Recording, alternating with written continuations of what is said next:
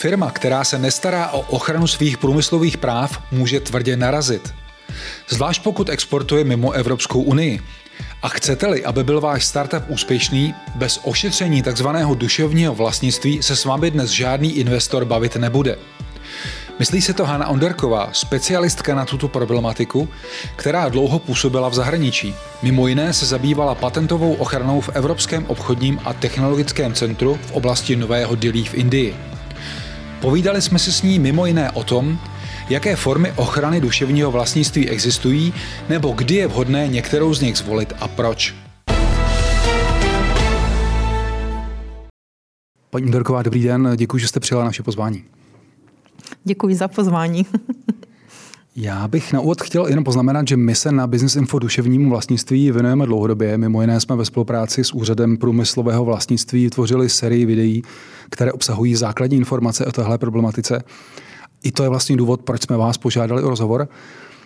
A já se vás zeptám, vy jste údajně pronesla, že pokud jde o duševní vlastnictví, tak přístup českých firem k němu není úplně příkladný. A teď bez ohledu na to, jestli jste to opravdu řekla nebo ne, jak po té dlouhé době svých zkušeností přístup českých firem k tomu hodnotíte? No, moje zkušenosti víceméně s českými firmama a oblasti toho průmyslu vlastnictví je samozřejmě z Indie, kde jsem hodně let působila. A většinu českých firm, co já jsem tam potkala, tak buď teda průmysl vlastnictví žádné neměli, a to se nebavím jenom o patentech jako takových i ochranných známkách, a hodně z nich taky ty průmyslové práva nějakým způsobem neregistrovali, když se týká té vlastně expanze na západní trhy. A samozřejmě trh jako Indie, který nemá jen tolik příležitostí, ale má i hodně takových challenges, že jo. Dochází tam k padělání, různých porušování průmyslových práv. Takže na trhu jako takovém, pokud se mnou přijde firma, že má produkt a nemá žádné průmyslové práva, tak samozřejmě tam dochází k takovým určitým situacím, jak ten produkt chcete ochránit, aby vlastně na tom trhu nedošlo k tomu kopírování. Vy jste s nimi určitě o tom mluvila. Jaké byly hlavní důvody, proč tu problematiku neřeší? Bylo to podceňování, nebo jak vám to vysvětlovali? Obecně si myslím, že v Evropě, nebo když se podíváme já to vezmu z toho širšího úhlu pohledu, když se podíváme na data Evropského patentového úřadu, tak víme, že jenom 9% evropských středních a malých podniků má patenty. 9%. I přesto, že my tvrdíme, že malé střední podniky jsou páteři evropské ekonomiky. Takže obecně, protože ty patenty, když to vezmu z toho úhledu, těch patentů jsou relativně drahé. Evropský patent vás stojí 20 000 euro od podání do toho grantu. Takže myslím, že firmy nějakým způsobem považují ty průmyslové práva za takovou drahou záležitost. A oni si možná myslí, že to je něco, co možná nepotřebujou, nebo aspoň možná v tom evropském kontextu, nebo možná první, když ty výrobky na ten evropský trh vlastně dají, tak tady ty porušování těch průmyslových práv tak není, takže oni o tom tak primárně neuvažují. Ten problém přijde, jakmile se začnou dívat na trhy jiné. Nemusíme se bavit jenom o Indii, Latinská Amerika, Čína a tak dále a tak dále. Takže protože oni nemají tu strategii, nebo vlastně když ty produkty, některé podniky mají dlouholeté zkušenosti. A protože nemají tu strategii, tak oni o nich primárně neuvažují. A samozřejmě průmyslové práva jsou teritoriální, takže když si ho podáte v České republice nebo v Evropě a do určité doby si je nepodáte jinde, tím pádem vlastně ztrácíte tu novost a pak už se ani podat nemůžete. Čili ten problém se netýká zdaleka jenom České republiky, ale... Je to víceméně evropský kontext. My bychom se měli pokusit vysvětlit, proč je ta problematika důležitá.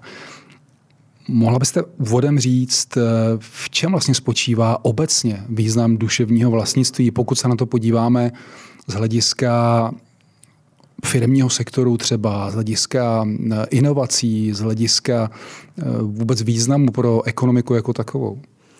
Já bych tomu dala takové dva úhly pohledu. Jeden ten úhel pohledu je, že průmyslové nebo to duševní vlastnictví je něco, co vlastním. A samozřejmě, protože jsou to, jak tomu říkám v angličtině, intangible assets, tak je to něco, co vlastně není hmotné, když to tak řeknu. Jo. A ty průmyslové práva, já vždycky dávám příklad, že představte si, že to průmyslové právo je jako dům, a ten patent nebo ta ochranná známka nebo třeba ten průmyslový vzor, jak kdyby ten plot kolem toho domu. A tím, že vám to právo někdo poruší, je víceméně, že vám ten soused přes ten plot leze. Takže vlastně vám vejde, řekněme, do oblasti, která je vaše. Jo. Samozřejmě, jak se to pak vlastně projevuje na té praktické stránce, jsou už, pak to už může být další konverzace.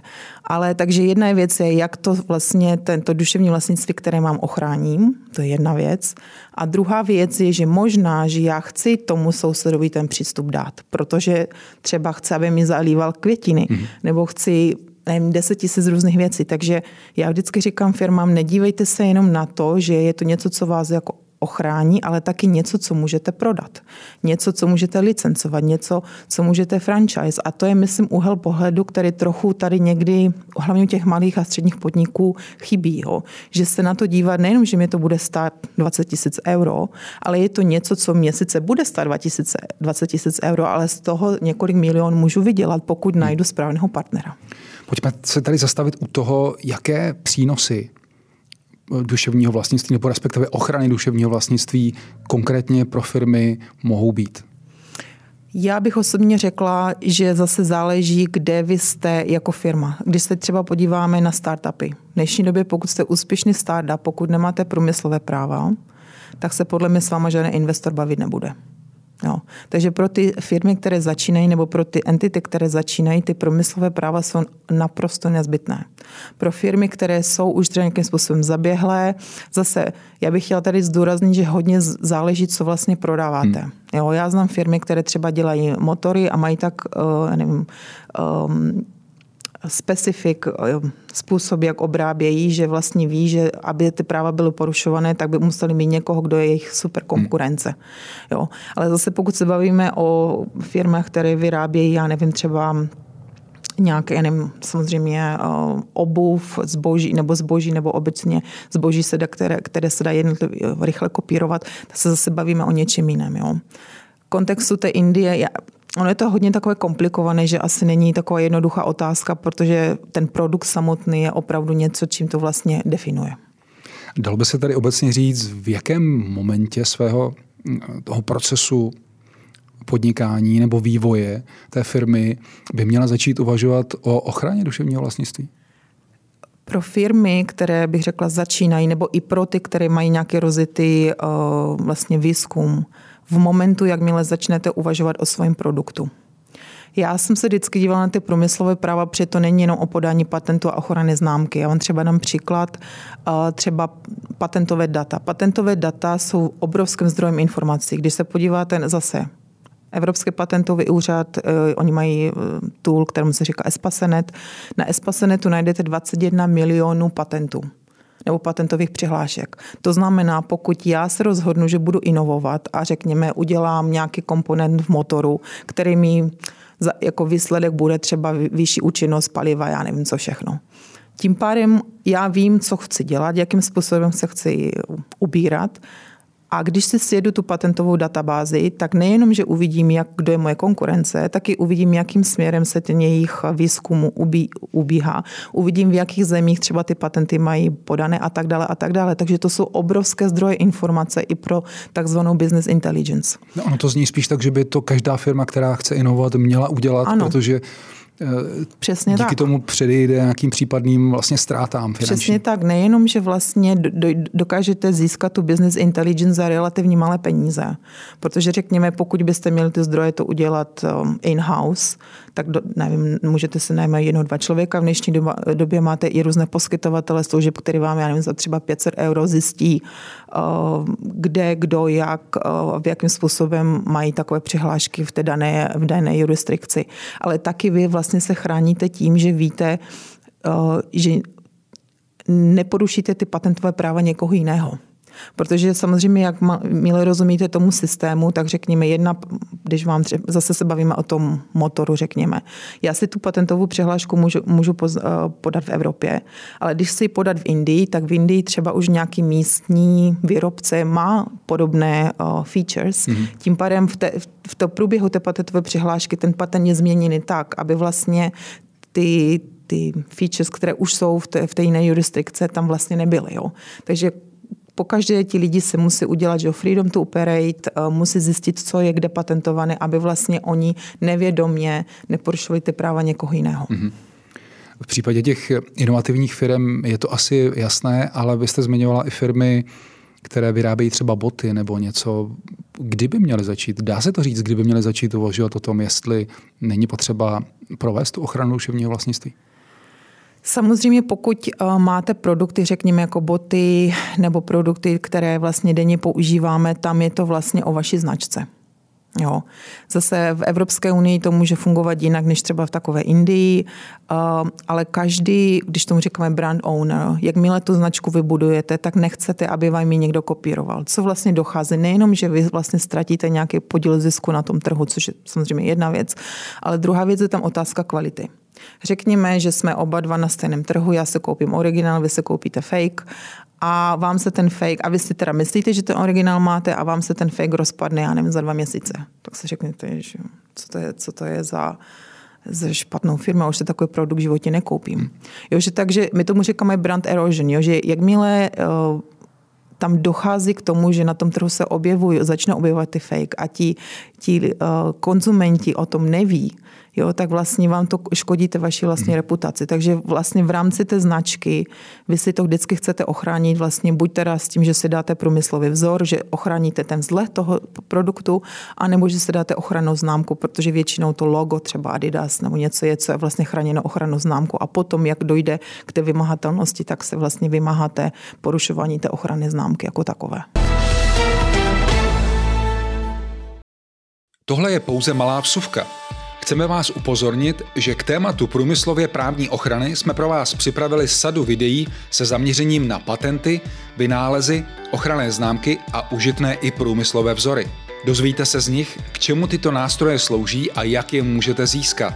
Jednotlivé epizody najdete na YouTube kanálu portálu businessinfo.cz. Z toho, co říkáte, vyplývá, že se to netýká zdaleka jenom velkých firem. Ano, já bych řekla, že se týká kohokoliv. Jo, že vlastně jdete na trh zase. Na tom evropském trhu to může být fungovat trochu nějak jinak. Já vám dám třeba příklad, třeba ty průmyslové vzory jsou v Evropě chráněné, i když nejsou registrované. Takže myslím první 3 roky nějakým způsobem, pokud v nějakém členském státu EU dojde k padělání, tak vy pořád můžete nějakým způsobem zastavit. Ale třeba na trhu jako Indie neregistrované průmyslové vzory nejsou vymahatelné. Tím pádem, jakmile si to neregistrujete a někdo vám to okopíruje, tak vy svým způsobem nemáte legálně možnost, jak to vymáhat. Když bychom probrali teď, jaké možnosti ochrany duševního vlastnictví existují, vy jste už tady zmínila některé, ale jestli to můžeme, protože evidentně každý se hodí pro jinou příležitost v jiný moment a tak dále. A některé můžou existovat současně. Mm-hmm. Jo. A samozřejmě, když já to tak jenom rychle shrnu, takové ty nejvíc používané, samozřejmě je to ten patent. Patent vám chrání inovaci, řekněme, je to nějaká funkčnost, nebo je to nové složení, nebo může to být způsob výroby. Jo, že to vlastně, jak bych řekla, něco, co ještě neexistuje, nebo je zlepšení předchozího procesu nebo předchozí features. Jo. Takže to je většinou patenty. Patenty vám chrání nejenom ten produkt samotný, ale jak jsem řekla, i ten způsob výroby třeba. Jo. Další máme ty průmyslové vzory. Průmyslové vzory vám chrání jenom víceméně tu estetickou formu. Jo. Takže ty vám nechrání funkčnost. Já to zase, cokoliv já tady říkám, je z kontextu toho indického práva. Jo. Takže průmyslové práva v Indii vám chrání jenom tu estetiku. Vlastně tam ten element té funkčnosti neexistuje. Já někdy lidem, kteří mají, řekněme, produkt, my jsme to dělali, když teda od toho trochu odskočím. My jsme dělali projekt pro českou firmu, ti byli v solárních panelech a vymysleli novou inovaci na solární panel, který měl takovou zvláštní funkci, že se mohl naklánět. Mm-hmm. Takže my jsme to nejenom chránili patentem, ale my jsme to chránili i tím průmyslovým vzorem. Tím pádem oni měli, my tomu říkáme layer protection, jo? Takže vlastně máte patent na tu funkčnost, jak ten kloub dole funguje, a pak máte průmyslový vzor, jak to vlastně vypadá. No a třetí samozřejmě může být to logo samotné, že když někdo to, řekněme, skopíruje a dám to logo té firmě, tak je taky vlastně můžete vymáhat na porušování ochrany známky. Jo?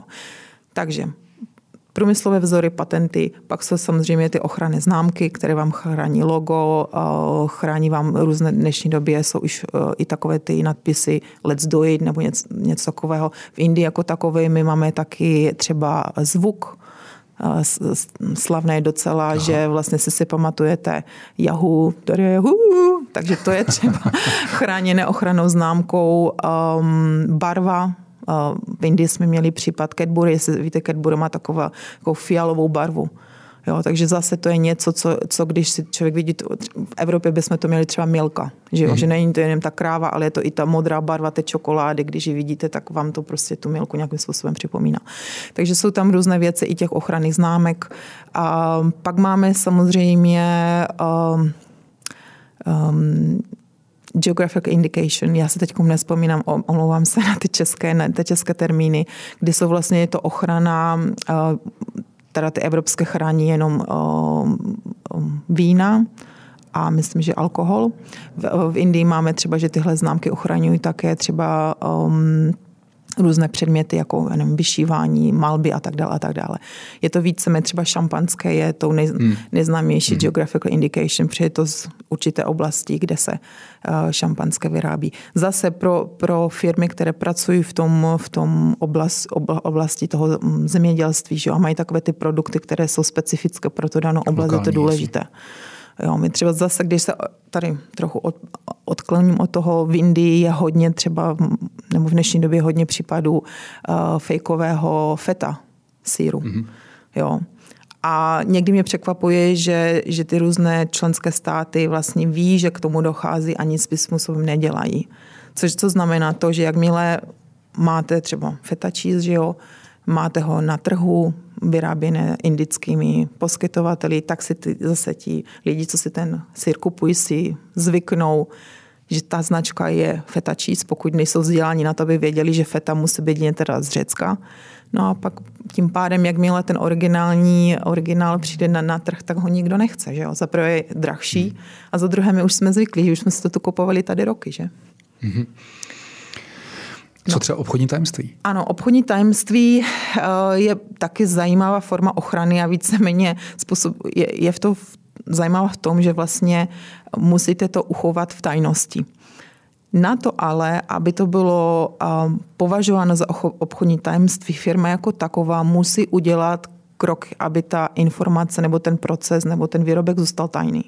Jo, takže musíte mít nějakým způsobem omezené množství lidí, kteří k tomu tajemství mají přístup. Jo. Musíte mít nějaké procesy ve vlastní organizaci, zase říkám, aby to bylo tajné a tak dále, jo? Že to není jenom OK, já to nikomu neřeknu. Čili to jsou třeba takové ty výrobní postupy nebo recepty nějakých likérů. Ano, třeba, Coca-Cola je ten nejslavnější. Zase je zajímavá, já nevím, to proběhlo někdy asi pár měsíců zpátky, kdy v Číně byl zatknut člověk, který snažil prodat nějaké čínské firmě ten recept na Coca-Colu. Oni ho nakonec chytli a samozřejmě ho že jo, uvěznili. Takže... Jaký dostal trest mimochodem? To já už si nepamatuju, ale bylo to taky obrovské množství peněz. Jo. Takže takové ty obchodní tajemství, já vždycky říkám, jak se bavím s firmama, protože někdy má větší smysl daný produkt ochránit obchodním tajemstvím než patentem. Dávám příklad.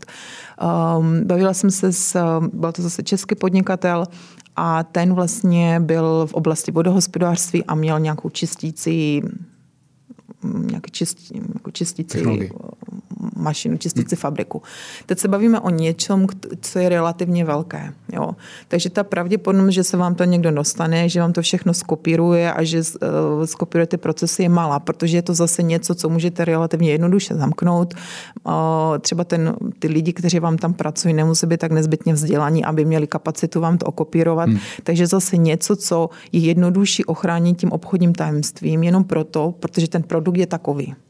Jo, ale samozřejmě tady tohle nefunguje, pokud máte nějaký mechanický produkt, který můžete rozebrat a skopírovat, co se týká toho reverse engineering. To samé pro produkty, které jsou třeba v chemii. Máte některé, kde jsou ti výrobci si jistí, že i když třeba znáte tu kompozici, i Coca-Cola, když jdete do laborky, tak zjistíte, co tam je. Ale nemusíte nezbytně zjistit, jak to udělali. Takže jsou určité produkty, které nemůžete nějakým způsobem reverse engineer a tím pádem ty by byly schopné vlastně si tu ochranu tím tajemstvím způsobem nějakým ochránit, když to tak řeknu. Já jsem se chtěl zeptat i na to, co jste už zmínila v úvodu, a to je způsob používání patentů, protože oni se nepoužívají jenom jako ochrana výrobků nebo postupů, ale vlastně používají si i třeba k prodeji licencí a tak dále. Jak tohle z toho funguje? Obecně bych řekla, že samozřejmě jako firma, když jste, a to je zase můj osobní názor, když jste v průběhu toho výzkumu a vývoje, tak daná firma by se měla stanovit, jestli jsou sami otevření k tím licenčním programům. Máte firmy, když zase dám příklad Ericsson. Jo. Ericsson jako takový, my si všichni pamatujeme, já nevím, 10-15 let zpátky předtím, než mobilní telefony, že jo, nebo ty smartphones se nějak používali, tak Ericsson nějakým způsobem byli tenkrát v marketu a najednou potom, jako kdyby jsme, řekneme, si ztratili svůj význam. Nicméně Ericsson má strašně hodně patentů, co se týká, my tomu říkáme Standard Essential Patents, to znamená patenty, které vám definují, jak standardy v telekomunikacích musí probíhat. A zrovna na těchto Standard Essential Patents Ericsson jako takový vybudoval svoje empire. Jo. Takže tím, že oni vlastně měli technologii, kterou si patentově ochránili a kterou potom licencovali ostatním. Jo, takže tím pádem oni vlastně na tom postavili svůj licenční biznis. Takže firmy, které začínají, by si měly klarifikovat, jestli oni, ta technologie, kterou chcou vyrábět nebo kterou chcou vyvinout, je něco, co by chtěli licencovat do budoucna, nebo je to něco, co vlastně oni budou chtít sami pro sebe a vlastně budou jenom mít ty patenty na to, aby si to ochránili před ostatníma jinýma hráči v tom daném průmyslu. My bychom také měli zmínit nevýhody ochrany duševního vlastnictví. Vy jste už zmiňovala, že to mohou být náklady, které mohou firmy odradit. Co dál třeba to může být?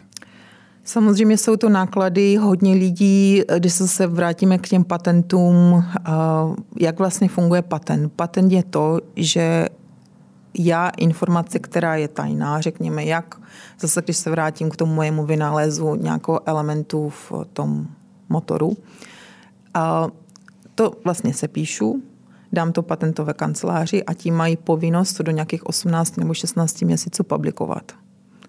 Takže já svým způsobem vyměním to tajemství za exkluzivní právo to používat. Takže co třeba mi hodně lidí nebo hodně firm řekne, hele, Hani, já mám tu inovaci, ale já nechci to nějakým způsobem dávat do světa.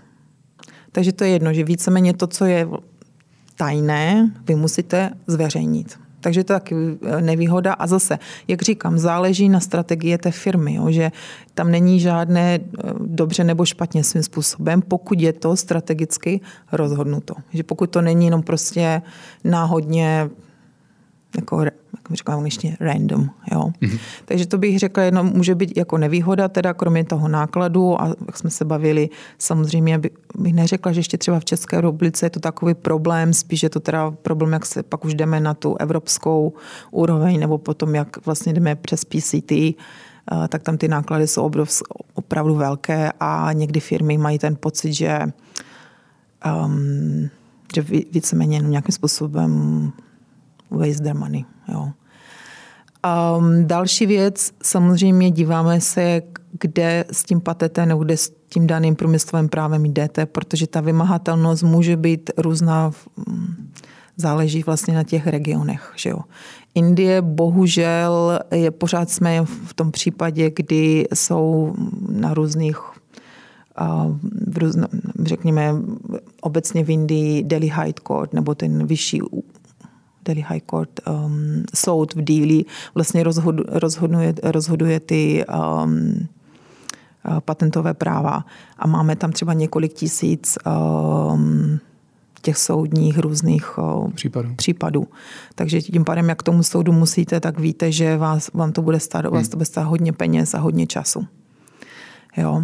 Takže to může být taky taková ta nevýhoda, kde si lidi řeknou, no, já to podám, budu na to čekat několik let a pak ve finále to nebudu moc vymást. Jo.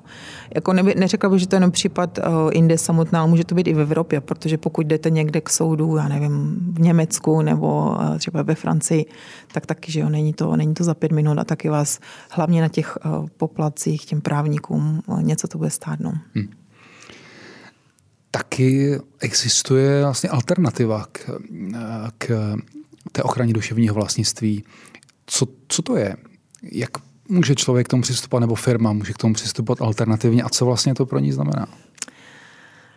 Já bych řekla, že to je docela těžké. Jo?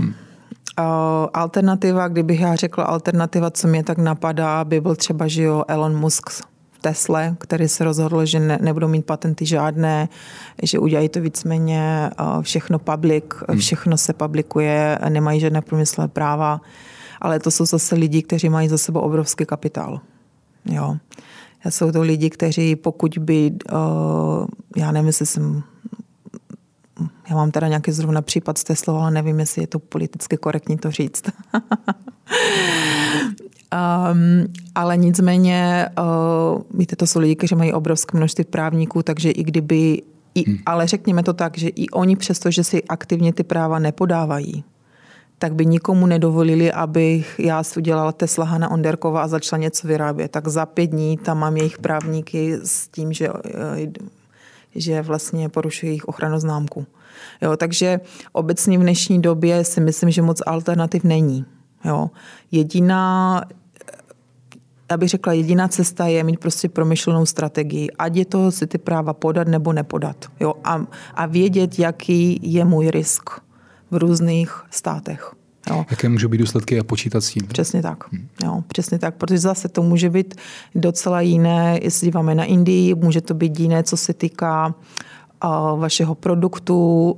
Zase dám vám příklad. Jo. Když řekněme, vy vyrábíte botu a někdo vám ji tento produkt okopčí, tak co se stane? Dobře, ztratíte nějaký podíl na trhu.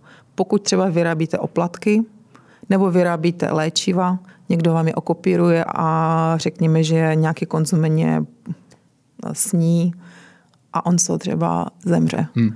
Takže to jsou pro vás důsledky obrovské, protože je to víceméně to lidské zdraví je potom v tom otazníku. Jo. Takže říkám, ono to fakt jako závisí, jak, co, kde, za kolik, co je produkt, co je země. Pokud bychom to měli nějak obecně shrnout, kdybyste měla doporučit firmám, které začnou uvažovat o téhleté problematice, tak jak obecně postupovat? Kam, jestli hledat informace na internetu, nebo se obrátit třeba na úřad, který jsme zmiňovali, nebo jak postupovat? Obecně bych řekla, samozřejmě je dobré, aby firmy měly nějaký základní přehled. Je to obecně, nebo takhle průmysl právě sami o sobě jsou hodně komplikovaná tématika. Takže takové, že se člověk počte, je to dobře, firmy by o tom něco měly vědět, měly by vědět nějaké základní rozdíly, to si myslím, že je správné, ale ve finále je to o tom kontaktovat nějakého člověka, který vám s tím pomůže. Nemyslím si osobně, zatím teda nechci hanit ten Český úřad průmyslového vlastnictví nebo IPO, ale oni jsou pořád jenom instituce. Jo. Lepší je prostě zajít za nějakým právníkem nebo poskytovatelem těchto služeb, který vlastně pracují s těma firmama dennodenně a vlastně můžou poradit, protože vlastně ty strategie musí být hodně individuální. Díky za rozhovor. Naše další inspirativní rozhovory zaměřené na různá podnikatelská témata si můžete poslechnout na podcastových platformách Spotify, Google Podcast a Apple Podcast. Videoverze rozhovorů pak najdete na YouTube kanálu Business Infa a aktivní jsme i na sociálních sítích.